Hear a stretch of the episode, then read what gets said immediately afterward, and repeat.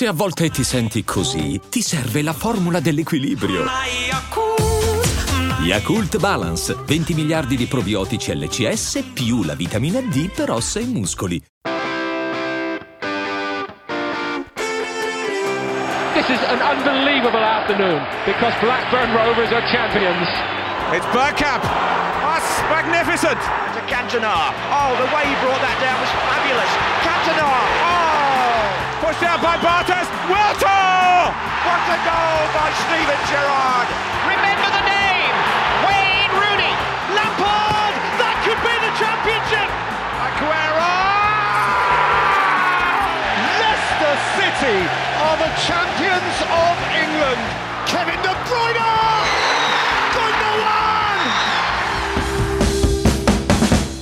Benvenuti a In The Box, il podcast sul calcio inglese. In questa puntata facciamo un primo bilancio dopo quasi tre mesi di Premier League, quali sono stati gli acquisti migliori e quelli peggiori e poi parleremo di Bobby Charlton, dei più grandi giocatori inglesi della storia, del Wolverhampton e di Robert Sanchez.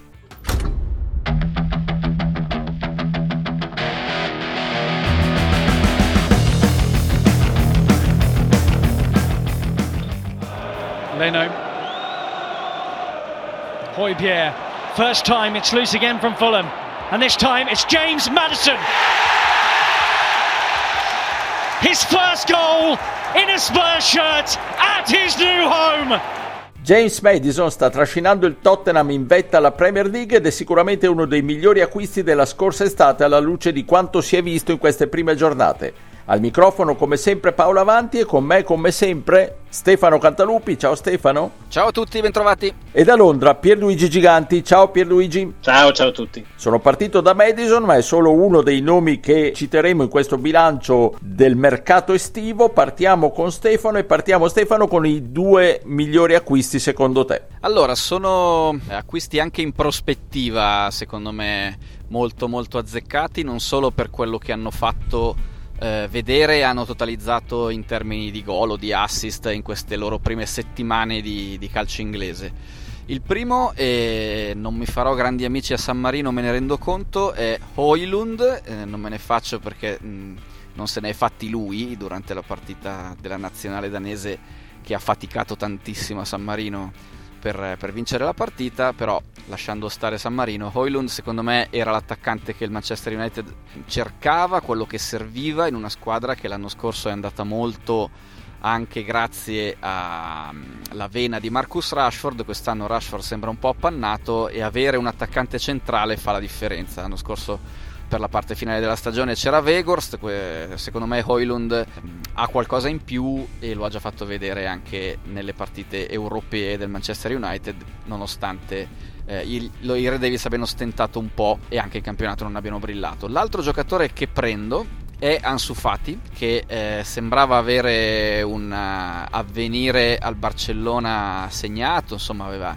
ereditato anche una maglia pesantuccia uh, in, casa blaugrana e che invece insomma poi ha avuto qualche infortunio, ha avuto un po' di problemi e forse ha avuto anche voglia a un certo punto di misurarsi con un altro campionato è stato comunque sacrificato dai blaugrana che hanno parecchie vicissitudini anche extracampo ormai da qualche anno, sta di fatto che è finito secondo me in una squadra perfetta per lui a Brighton, è già andato a segno e ha già fatto vedere quello di cui è capace, quindi insomma ripeto, non so se sono i top in assoluto tra i giocatori arrivati sul mercato, ma sicuramente a me sembrano quelli che hanno una grande prospettiva futura. E Luigi vai con i tuoi due top. Allora, il numero uno per me è Madison, che io ritengo essere veramente l'acquisto della stagione per quello che ha fatto vedere finora. Si è calato perfettamente all'interno del nuovo Tottenham di Postecoglou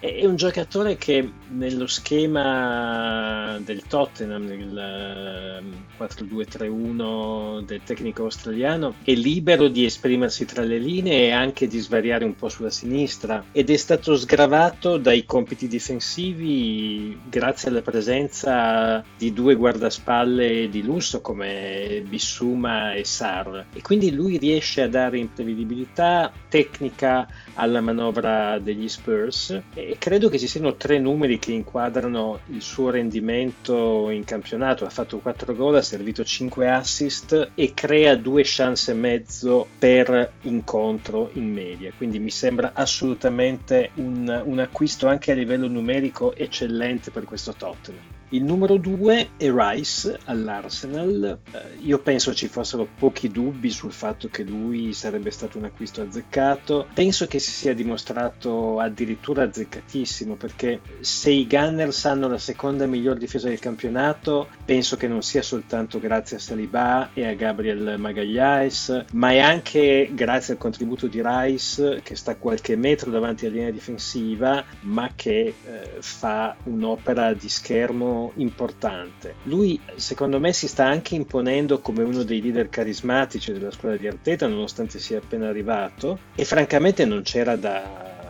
da attendersi nulla di diverso perché non dimentichiamo che a volte forse eh, non è chiarissimo ma Rice ha 24 anni e a 24 anni ha già utilizzato 46 k per l'Inghilterra quindi sicuramente a livello di leadership non è secondo nessuno. Io invece introduco uno dei miei due top facendovi prima sentire le risposte che ha dato al nostro Davide Chinellato corrispondente da Londra nella intervista che recentemente gli ha concesso, parlo di Vicario, portiere del Tottenham, ascoltate. Sono arrivato con grande voglia di fare e, e niente, non ponendomi, non ponendomi, dei limiti, insomma, entrando in una mentalità differente che è quella che ha portato il mister quest'anno, che ci vede tutti i partecipi coinvolti con un grande, grande, spirito di squadra che è quello che dobbiamo mettere in campo giorno dopo giorno. Ecco.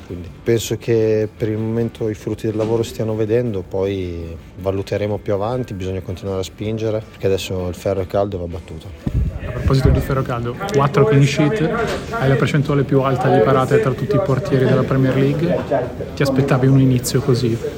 Ma non guardo, non mi soffermo troppo sulle statistiche e penso che in questo momento la cosa più importante sia continuare a lavorare come abbiamo fatto da, dal primo giorno in cui ci siamo trovati per iniziare questa stagione. Quindi l'obiettivo è continuare a sporcarsi le mani duramente senza porsi grandi obiettivi. Ecco. Vicario si è inserito veramente alla grande in questo Tottenham lanciatissimo e capolista, sta dimostrando di essere forse al momento il miglior portiere della Premier, sta dimostrando delle doti che forse erano un passato un po' in sordina quando era in Italia e sopperisce a un problema che gli Spurs si portavano avanti da tanto, persero Lloris, c'era da sostituire il francese che è stata una colonna per tanti anni della squadra londinese e comunque io qualche dubbio su Lloris l'ho sempre avuto anche quando appunto era una colonna della squadra, un giocatore, un portiere che qualche topica fre- anche abbastanza frequente la, la, la, lasciava sempre nel corso della stagione e quindi secondo me eh, un portiere un po' più solido dà sicuramente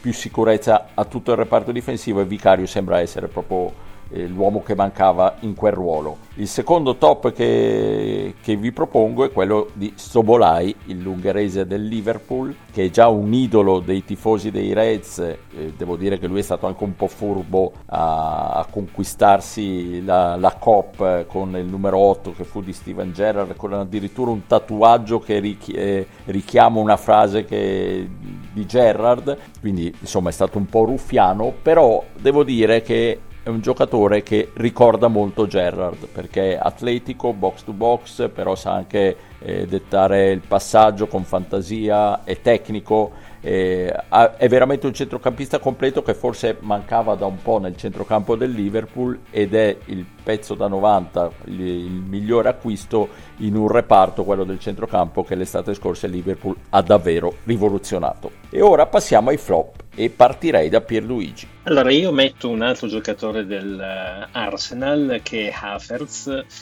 il quale chiaramente non si è ancora inserito nel centrocampo dei Gunners. In campionato ha giocato 4 match da titolare e poi è un po' scomparso perché nelle successive 5 sfide ha iniziato soltanto una partita e in particolare nei big match eh, contro Tottenham City e Chelsea si è sempre accomodato il fischio iniziale in panchina. Quindi l'impressione è che Arteta stia un po' perdendo la fiducia nel tedesco e credo che il problema principale sia che non si è ancora compreso, e questo francamente già dai tempi del Chelsea, se Havertz fosse effettivamente un centrocampista, un attaccante esterno, una punta centrale, un po' di tutto questo, forse nulla di tutto ciò. A livello contabile ha fatto abbastanza male perché ha soltanto un gol e un assist. Io credo che sia troppo poco rispetto a ciò che l'allenatore basco si attendeva. È chiaro che qui dobbiamo anche parlare delle aspettative che erano molto alte sul giocatore, quindi il fatto di andare a la lavagna è anche riferito a questo aspetto. Il secondo elemento che prendo in considerazione è Raul Jimenez. Ovviamente prendere il posto di Mitrovic, soprattutto del Mitrovic dell'inizio della scorsa stagione, eh, non è un compito da nulla, soprattutto per un giocatore che aveva già dimostrato di faticare per tornare quello che era prima dell'infortunio al cranio nel 2020. Però non mi aspettavo un encefalogramma così piatto, perché veramente stiamo osservando giocando in nulla assoluto, non ha fatto un gol, non ha servito alcun assist, decisamente troppo poco e temo che di questo passo sia difficile che il messicano possa condurre i Cottagers nella prima metà della classifica, che è un po' quello che è l'obiettivo stagionale dei londinesi. Stefano, i tuoi flop? Allora, io mi devo costituire perché eh, fino al rigore parato di importanza eh, non 100, 1000 per lo United, rigore parato contro il Copenaghen in Champions, avevo Onana tra i giocatori meno azzeccati di, di questo eh, mercato, almeno dell'ultimo mercato, almeno fino a questo punto della stagione. Perché l'ho detto insomma anche altre volte in altri podcast, non è in discussione il valore assoluto del portiere, ma quanto invece possa essere utile a una squadra come lo United che tutto ha bisogno, tutto necessita tranne che di un portiere eh, discontinuo che magari alterni grandissime prestazioni a qualche errore. Onana ha fatto degli errori clamorosi nelle settimane precedenti, ha fatto anche alcune buone partite, sta si sta dimostrando proprio quello, insomma un portiere capace di grandissime cose ma anche di, di momenti in cui improvvisamente ti lascia a piedi, però insomma questo rigore parato ha un'importanza fondamentale perché lo United ha fatto una fatica incredibile col Copenaghen, ha avuto tante occasioni ma in generale nella partita è andato sotto parecchie volte contro i danesi. E prendere quel pareggio al 96esimo su calcio di rigore sarebbe stato veramente terribile. Quindi Onana si è salvato. Tutto questo per dire che allora me la prendo con i poveri Tillemans e Justin Clivert. Tileman dell'Aston Villa perché è un giocatore che avrei pensato eh, più utile ai Villans fino a questo momento, invece al di là del fatto che non ci sono gol e c'è un solo assist nel suo cammino con l'Aston Villa, con i Claret Blues fino a questo momento, in generale mi sembra una fase abbastanza involuta della sua carriera, non so se pesa un po' lo shock della retrocessione con l'Ester nella scorsa stagione dove poi si è svincolato, però insomma il Tileman dell'Anderlecht, del Monaco della prima parte di Leicester e della prima parte di avventura con la nazionale belga non si vede più da tempo, eh, in mezzo al campo e, un po' più avanti e mi chiedo come mai, insomma, cosa stia succedendo. Sta facendo un po' lo stesso cammino della nazionale belga che sembra sempre sul punto di andare a vincere un grande appuntamento o di esplodere e poi invece in qualche modo viene sempre ricacciata indietro. Clivert invece io non so se ci sia di mezzo qualcosa a livello fisico anche che lo, lo rende più appannato, però eh, la Roma lo ha ceduto al Bournemouth con... Eh, non, non, certo con grandi rimpianti, visto che l'aveva già mandato anche prima in prestito. Mi aspettavo che magari una squadra come il Bournemouth potesse trovare un po' di spazio, invece in questo momento è un panchinaro di una squadra di Premier League che cerca come unico obiettivo di rimanere in Premier League, poche apparizioni, nulla da segnalare di particolare e insomma eh, non l'avrei messo neanche come flop se non fosse che è stato pagato comunque 14 milioni e quindi ti aspetteresti che per una squadra piccola che deve salvarsi dia un contributo eh, superiore a quello che sta facendo. I miei flop sono Tonali e Beto, Tonali per ovvie ragioni, tutto tranne che un flop dal punto di vista tecnico, però eh, per il Newcastle è un involontario flop ma una batosta tremenda perché era la punta di diamante de, del mercato de estivo, era il giocatore su cui puntavano tantissimo per fare il salto di qualità. La squalifica legata alle scommesse è una mazzata non da poco per, per il Newcastle. L'altro flop appunto è Beto, Beto è arrivato per 30 milioni dall'Udinese all'Everton, doveva essere l'attaccante che dava linfa a un attacco sempre un po' sterile, quello dei Toffees, è sicuramente arrivato eh, a stagione già iniziata, l'impatto con la Premier non è facile per nessuno, è probabilmente un flop un po' severo nel senso che meriterebbe un'altra prova, da, una prova d'appello, però per ora si parla di sei partite, zero gol fatti in campionato, di un gol importante in Coppa di Lega che ha permesso all'Everton di superare il Doncaster e evitare una clamorosa figuraccia, però l'impatto è veramente minimo, mentre il ritorno di Calvert-Lewin ha fatto vedere chi, chi è l'attaccante che può davvero salvare l'Everton e non mi sembra essere Beto questo. E ora chiudiamo con eh, il parere di Davide Chinellato, corrispondente da Londra della Gazzetta, che ci indica un top e un flop del mercato estivo. Avete fatto i nomi di tanti acquisti azzeccatissimi, uno che mi sento di aggiungere è quello di Destiny Udogi.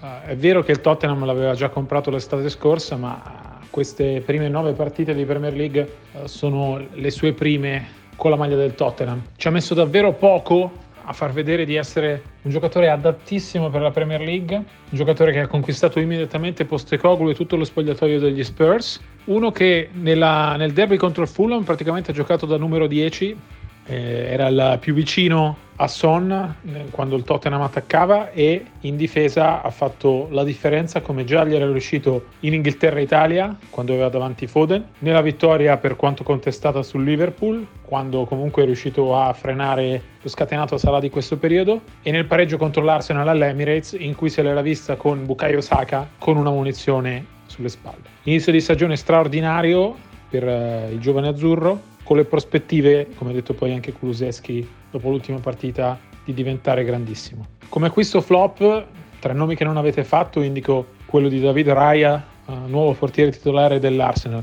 Va detto che non è tutta colpa sua, qui ci ha messo lo zampino Arteta in quello che forse è il primo vero errore fatto uh, dal tecnico negli ultimi due anni, vale a dire creare una competizione, una situazione uh, non chiarissima nel ruolo di portiere. Ramsdale era il titolare inizio stagione, ha sentito il fiato sul collo uh, di Raya che doveva essere un upgrade, invece Raya sta sbagliando e sta sbagliando troppo. L'ultima partita con Siviglia ha fatto qualche errore, non è colpa sua il, il gol del 2-1, nel derby col Chelsea ha, ha più colpe.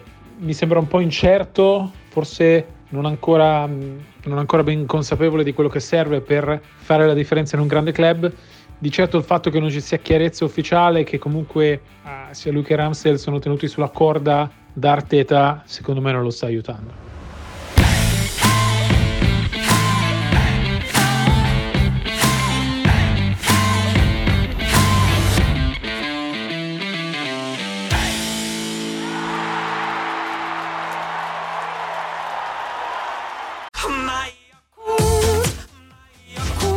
Se a volte ti senti così, ti serve la formula dell'equilibrio.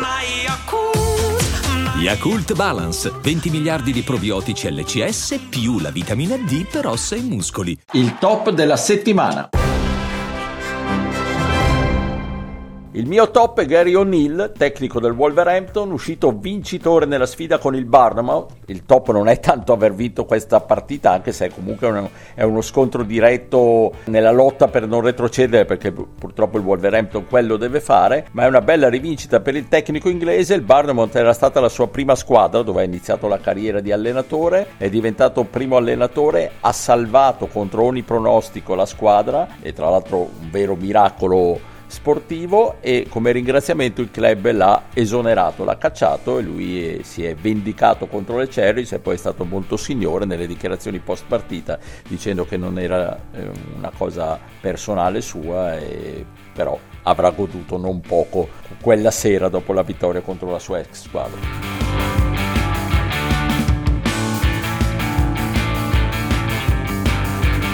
Il flop della settimana.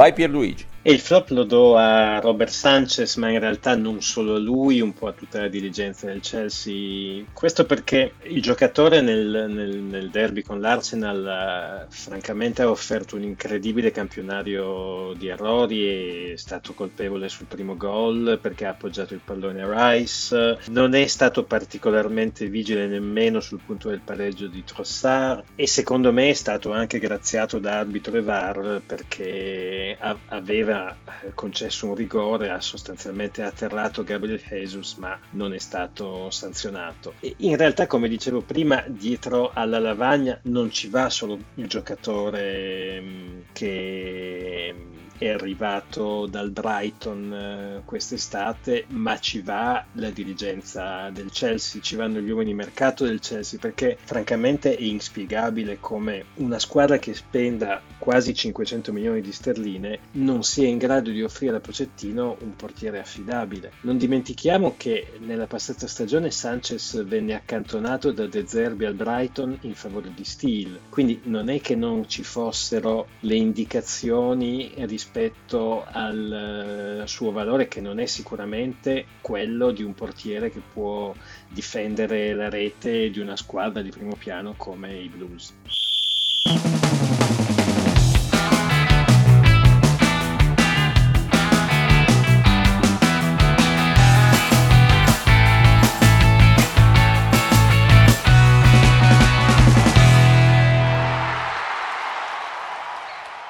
Watching Sky News, we're beginning with some very sad breaking news. The 1966 World Cup winning hero, Sir Bobby Charlton, has died at the age of 86.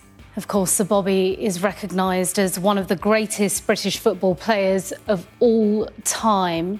He was diagnosed in 2020 and was very ill with advanced dementia. Non potevamo non eh, parlare di Bobby Charlton, la morte del grandissimo ex Manchester United che ha rattristato tutta la Gran Bretagna e tutti gli appassionati di calcio. Ha detto di opinione quasi unanime, è stato il più grande giocatore inglese di tutti i tempi. Ma oltre a lui, quali sono stati gli altri grandi giocatori inglesi della storia? Proviamo a tirar fuori qualche nome, partirei con, eh, con te per Luigi. Allora, in realtà il, uh, il, nome che io ho selezionato è quello di Bobby Moore, detto che comunque c'è un gap mostruoso secondo me tra il resto dei giocatori inglesi e Bobby Charlton, uh, è stato ricordato parecchio in queste ore, soprattutto in Inghilterra, è un giocatore che probabilmente ad alcuni dei, degli ascoltatori più giovani non dirà un granché, però è un giocatore che ha quasi inventato un ruolo perché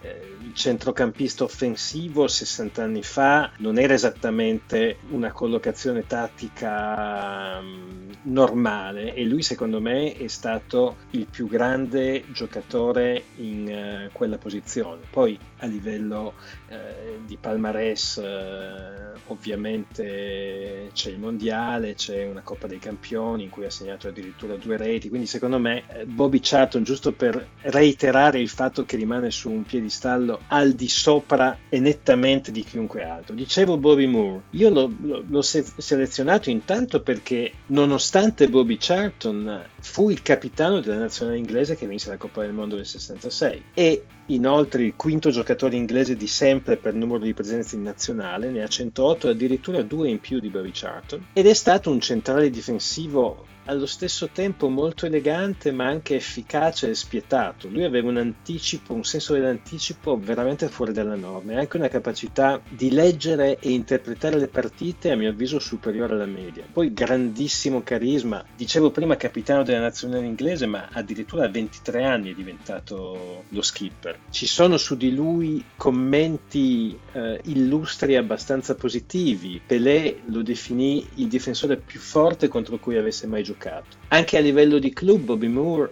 è stato una bandiera del West Ham con cui ha vinto un FA Cup e una Coppa delle Coppe, il che per una squadra non di primissimo piano come gli Irons è veramente tanto. Bobby Moore fu martoriato dal cancro sia durante la sua carriera sia dopo il suo ritiro, lui ebbe un tumore ad appena 23 anni, riuscì a guarire ma poi quando appese le scarpe al chiodo purtroppo la malattia è tornata, ha colpito intestino e fegato e se n'è andato giovanissimo a 51 anni nel 1993, eh, insomma rimane secondo me un giocatore fondamentale nella storia dell'Inghilterra. Stefano, tu? Allora se Bobby Moore se n'è andato presto io prendo invece un giocatore che ha finito presto la carriera di altissimo livello a 31 anni e che se fosse andato avanti chissà quanti altri eh, record avrebbe collezionato e mi riferisco a Jimmy Greaves, sono stato un po' in dubbio detto che concordo con Pierluigi che Charlton è difficilmente avvicinabile, accostabile a qualche altro giocatore in Inghilterra. Però insomma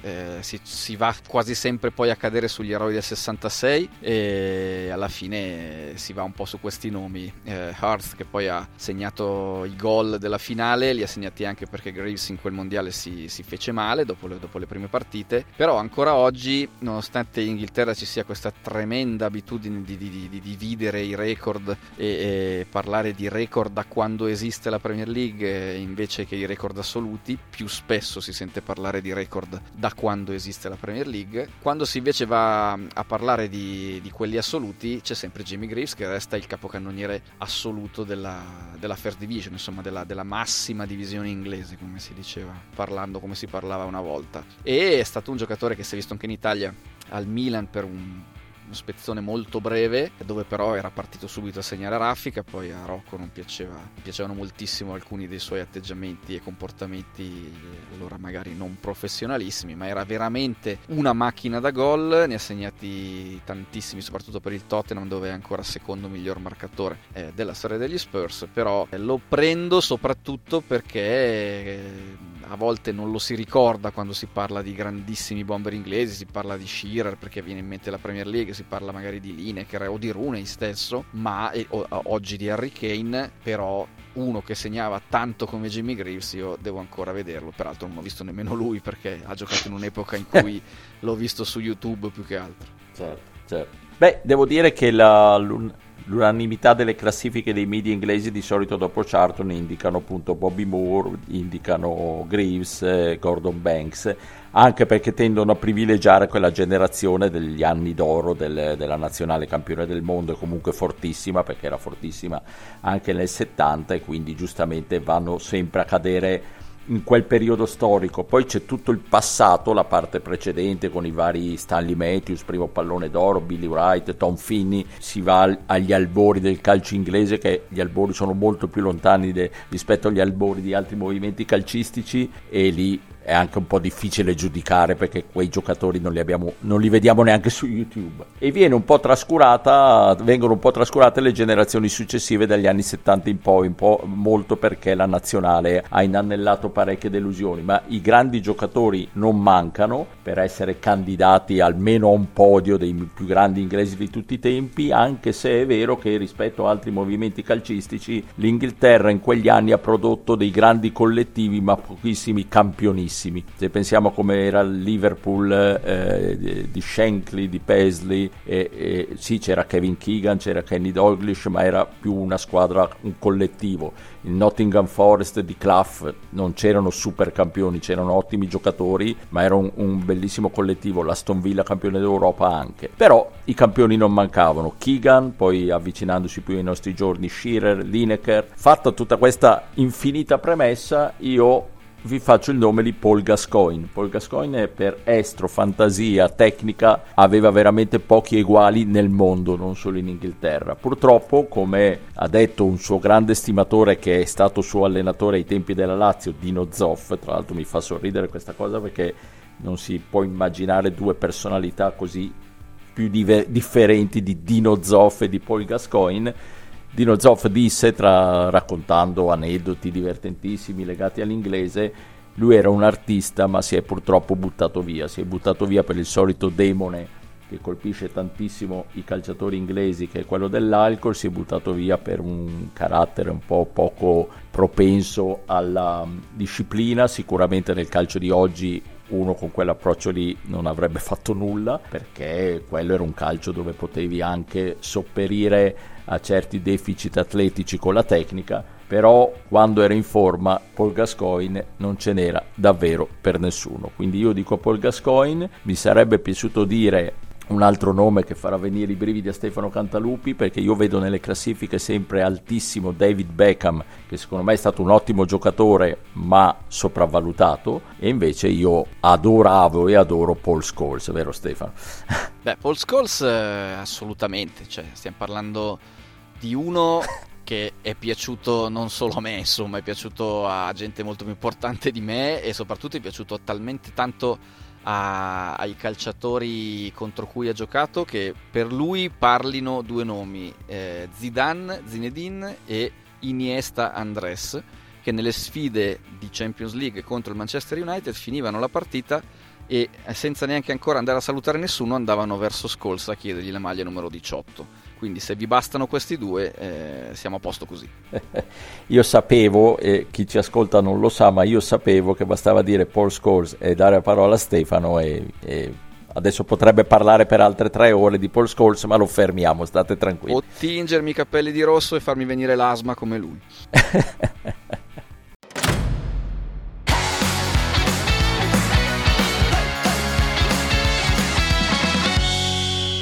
L'agenda della settimana.